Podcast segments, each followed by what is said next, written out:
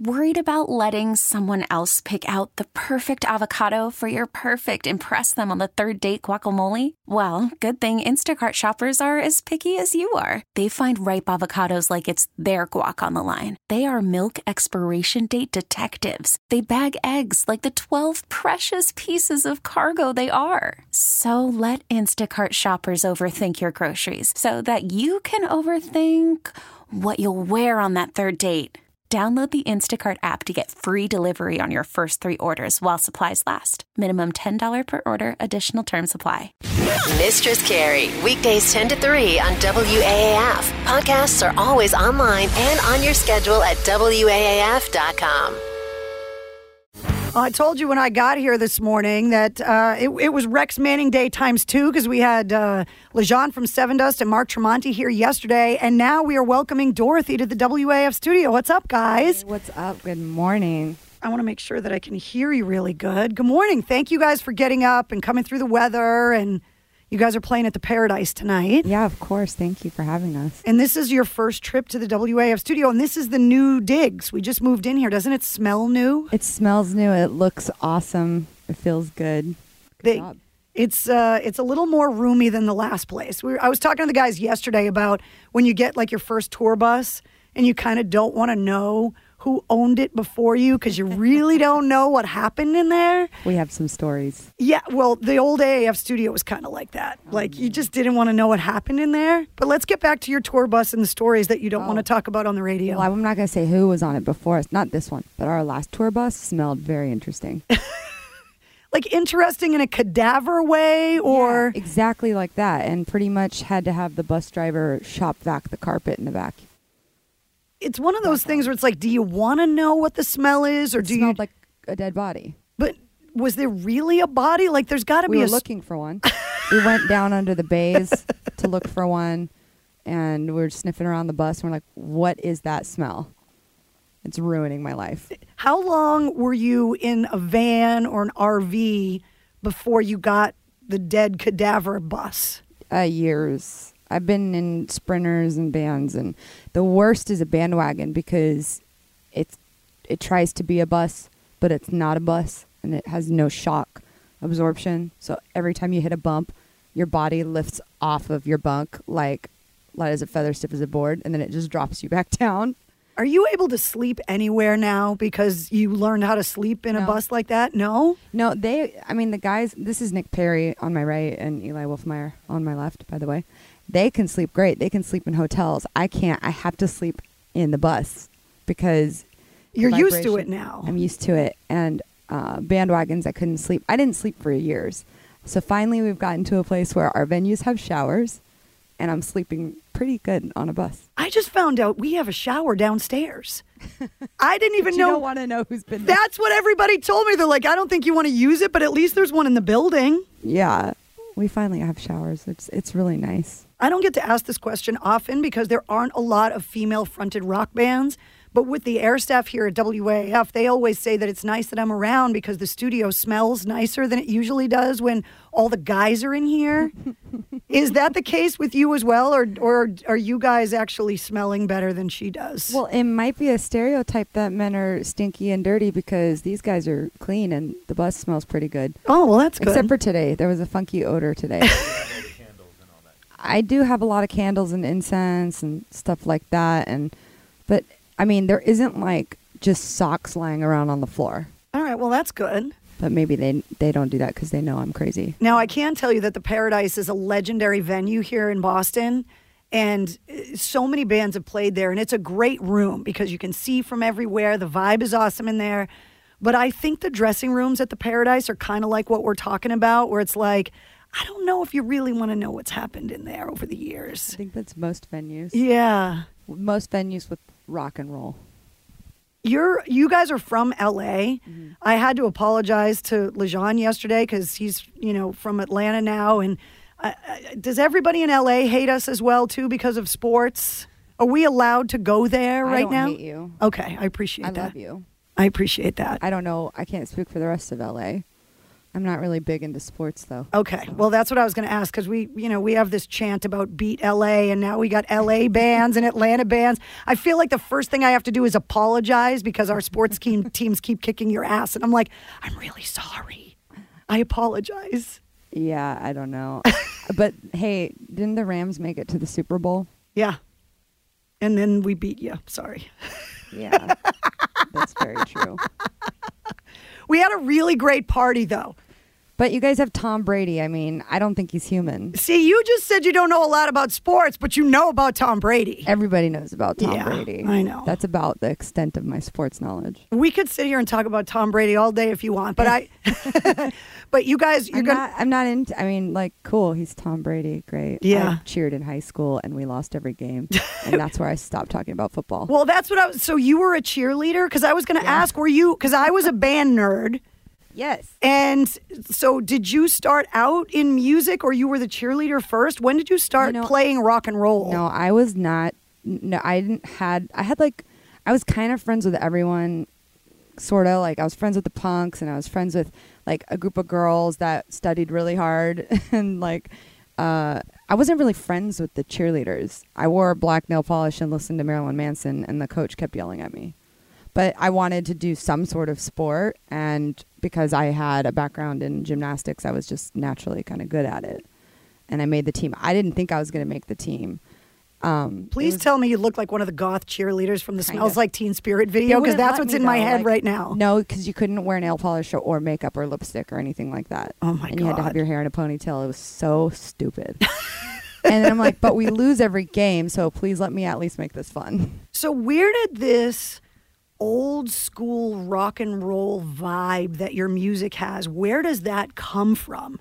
Because it feels like you're channeling something from some other place. And for anybody that has not heard your music yet, we're going to play your new single in a minute, and then you guys are going to play acoustic so they understand what I'm talking about. But where does this soul come from? Was it from the music you grew up listening to?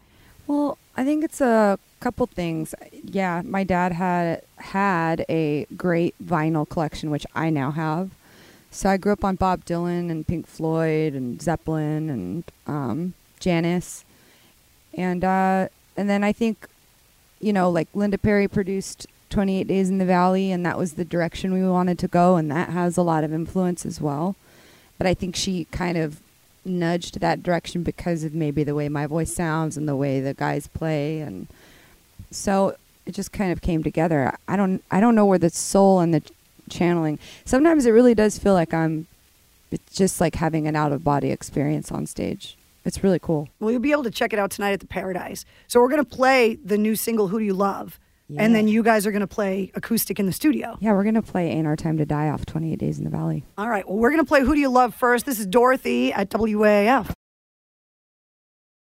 That's new music here at WAF. That's Dorothy. Who do you love? And the text line at 97107 is going crazy right now. So, can I read you some of these text messages? yeah i'd love to hear them All right. So, uh, uh, somebody's saying, please uh, tell me at some point she has covered White Rabbit. i haven't Never, ever? Never, no i have covered a i put a spell on you It, the Janis Joplin, Grace Slick, like that's a common theme in a lot of these text messages. Do you get those comparisons all the time? Mm-hmm. And how do you handle that measure of comparison? Does it, I mean, i mean, it's it's very flattering thank you because I, I no listen- pressure though. No, and I and I listened to a lot of that stuff growing up, so I could see how it kind of seeped into the way I sing. Maybe You were talking about your dad's vinyl collection that you inherited, Mm-hmm. and vinyl is such a huge part of the music business all over again. How many albums do you have, and what do you have in that collection? Because your dad probably had some cool stuff, I have right? a lot of I have a lot. I have a lot, and plus stuff I've purchased. Um, but I have like his Thriller, Off the Wall, The Commodores, Pink Floyd, Dark Side of the Moon. Like an original pressing? yeah from this yeah from back in the fifties and sixties and seventies. A lot of Bee Gees, um, a lot of Zeppelin, uh, a lot of Janis and Joan Baez and Janis Ian, who Janis Ian and I are now friends. I have a theory about rock and roll, and you're a perfect person to ask. My theory is that if women weren't bitches, rock and roll wouldn't exist. Do you agree or no? I don't know. I think rock and roll would exist no matter what. You think? Yeah. Even without us, we seems to be this inspiration for so many great songs that they that that guy rock stars write songs about us. I mean, you don't have to be a, a bitch to write a good song, but sometimes it does help. Dorothy's here in the WAF studio. You guys are going to play acoustic. bitch on the radio. Yeah. Bitch, bitch, bitch. yeah, I call Let's myself the baddest bitch in Boston. You can say it all you want. I believe you. We're, we'll be back. We got Dorothy here in the WAF studio. You can always tell when somebody cool's hanging out in the AAF studio like Dorothy because all of a sudden everyone else in the building around here wants to come up and check it out. You make quite an impression with everybody in the building. And I told them to get in here. Yeah, so we got a studio full of people right now because you guys are going to play acoustic. Yeah, So what song. song are you gonna What song are you gonna play for us? It's called "Ain't Our Time to Die off 28 Days in the Valley. And that's the album that Linda Perry produced, right? Yes, absolutely. So we were talking off mic, and I was like, God, I, I thought that they were local. And you met her, and did you say she was from San Diego? Yeah, she grew up in San Diego, but we are all out of LA. Yeah, so she's California, but born in Massachusetts. I did not know that. I didn't know it either. I had to Google it because I was like, I thought that Linda Perry's from Four Non Blondes, for anybody that remembers that band way back in the day. But Mm. she's made more of a name for herself being an unbelievable producer and writer. Mm-hmm. She's worked with everybody. Yeah. So, did you become friends with her first? How did you get to work with her? I asked around, um, and someone knew her and put us in touch. And she was like, "Yeah, come to my studio. Let's write." And that's it, it's that easy. Well, I don't know because I think maybe things are meant to be, and I'm sure she wouldn't just let anyone walk through her studio, but something, you know, something just lined up. I always ask artists that come in about working with a producer because I think, you know, people hear producer all the time. They see the producer credits at the Grammys and they're not really sure exactly how involved this outside person actually is in the crafting of the music.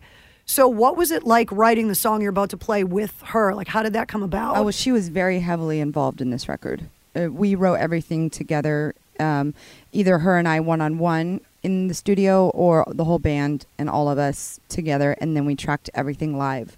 And I did vocals live with the band in the vocal room, so I- it was heavily involved. I always have a hard time, like when the boss is here, they, you know, they listen to the show and then they're like, you could have done this better or that kind of sucked or whatever. Is it hard when you're a songwriter and you bring ideas to someone like Linda Perry and they want to make corrections or change things? Like, how hard is that for an artist when you're crafting music? she wants the artists to be themselves. She's very honest and she nurtures artists to be what she sees and she's very intuitive of who you really are. Does that make sense? Yeah, absolutely. So um, I guess you could put it this way. I wasn't being myself and she pointed it out, called me out on it. And she was right, you know, she was right. Um, I felt like I came from just this evolution of being something I kind of wasn't like playing rock and roll, quote unquote. And now it's like, oh, well, we have an actual band writing the songs and playing them on, you know, recording them in the studio and then playing them live. And they've done a great job of translating the first record and making it flow with the second record through a live set. was this song written acoustic or I don't you, remember. I don't. Do you remember Eli? A lot of them start off that way. Yeah. Okay. Mhm. All right, well, I'm going to let you guys do it. So this is Dorothy live in the WAF studio. Wow, that was amazing. Dorothy live acoustic here in the WAF studio. Do you feel the wave of a new kind of resurgence of rock music, the way it seems to be talked about in the press? People are talking about this new generation of rock. Do you feel that? And do you think that you're part of that kind of new wave? Um, I think we're making music we love, and I I really don't read too much press, so point me in the right direction. But it seems like people are having a really good time at when we come out and play a show. It seems like they're re- really happy. I mean, people have been trying to talk about how rock is dead for what, 25 years now? it's like rock is basically a zombie that just isn't going to die at this point. But it just seems like over the last couple of years, it's like a whole new generation of rock is kind of emerging. And there's a lot of energy around it, which is awesome. hmm Yeah. I mean, it still takes Post Malone to get the Red Hot Chili Peppers on the Grammys. Well, So the powers that be, whatever decisions they want to make and whatever agenda they want to push, it doesn't matter. Kids are going to still make rock and roll music. and it's it, it's always been an art form of of the people it's it, but what mm. i noticed in the grammys that even the pop stars especially the female pop stars they all played guitars mm-hmm. And so there also seems to be this new wave of people appreciating the art of learning how to play the guitar all over again Yeah, and Lady Gaga put a rock and roll spin on her "Shallow" song. yeah She went full, like, glam rock. there are some pop stars like i think like pink i think fergie i think lady gaga I like love all of them. Yeah, they have this great rock vibe about it. Like uh, Fergie did a great song with Slash on one of his solo records.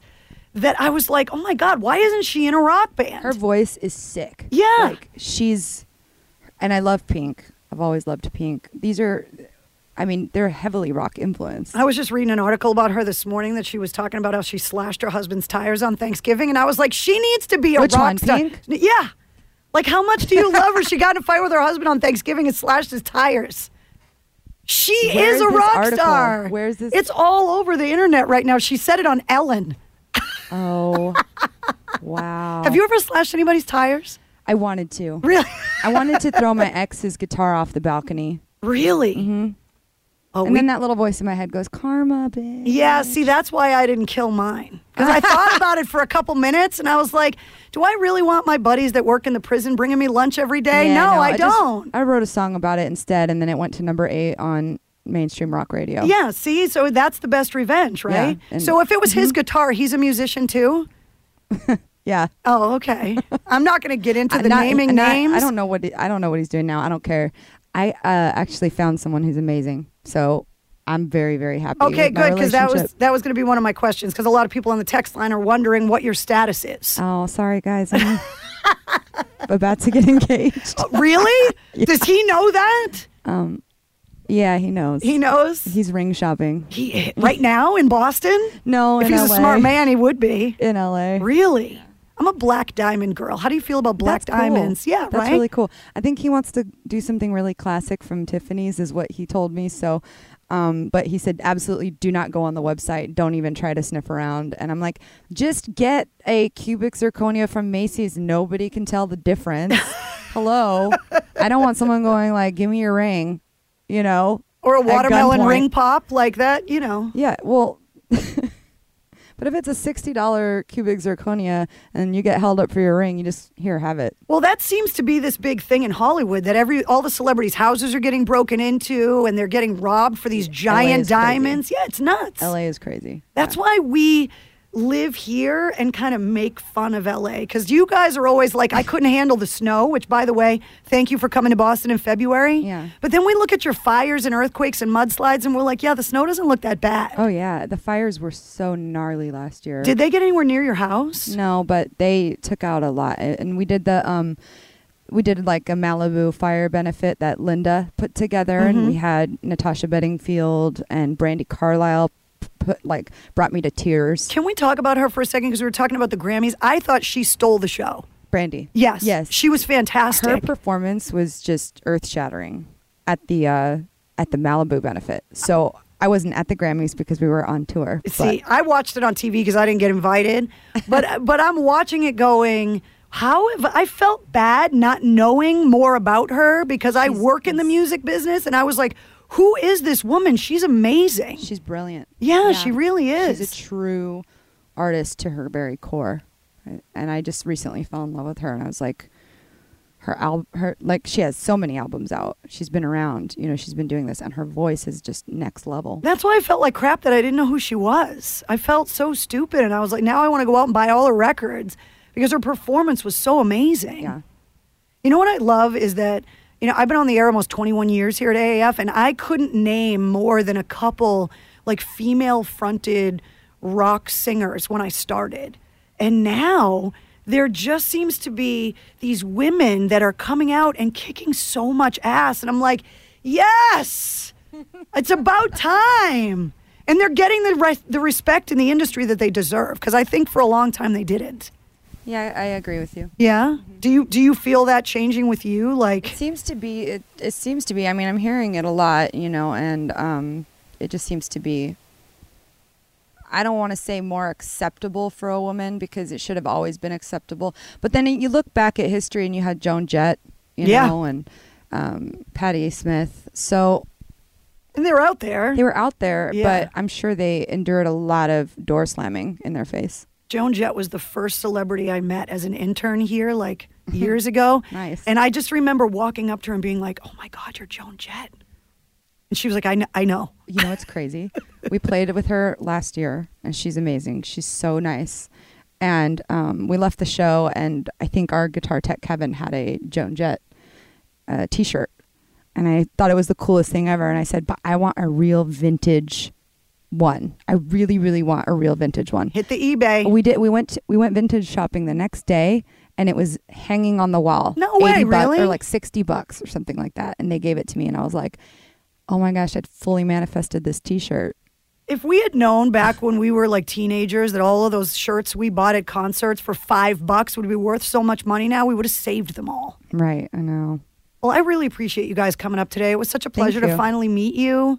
You're playing at the Paradise tonight. Details are up on the concert page at WAF.com. Next time you guys come back to town, will you please come back? Yeah, absolutely. We would love to have you We'll come talk back. sports. Yeah, we'll just talk Tom Brady. I gotta go do my research. No, just as long as you could talk about Tom Brady in this town, you're totally fine. It's totally fine. Before you go, will you sign the new guitar we have in the AF studio? Oh, for sure. All right, we're going to do that. I'm going to play some Dorothy. This is Dark Nights. It's WAAF. Mistress Carrie, weekdays 10 to 3 on WAAF. Podcasts are always online and on your schedule at WAAF.com. This episode is brought to you by Progressive Insurance. Whether you love true crime or comedy, celebrity interviews or news, you call the shots on what's in your podcast queue. And guess what? Now you can call them on your auto insurance too with the Name Your Price tool from Progressive. It works just the way it sounds. You tell Progressive how much you want to pay for car insurance, and they'll show you coverage options that fit your budget. Get your quote today at progressive.com to join the over 28 million drivers who trust Progressive.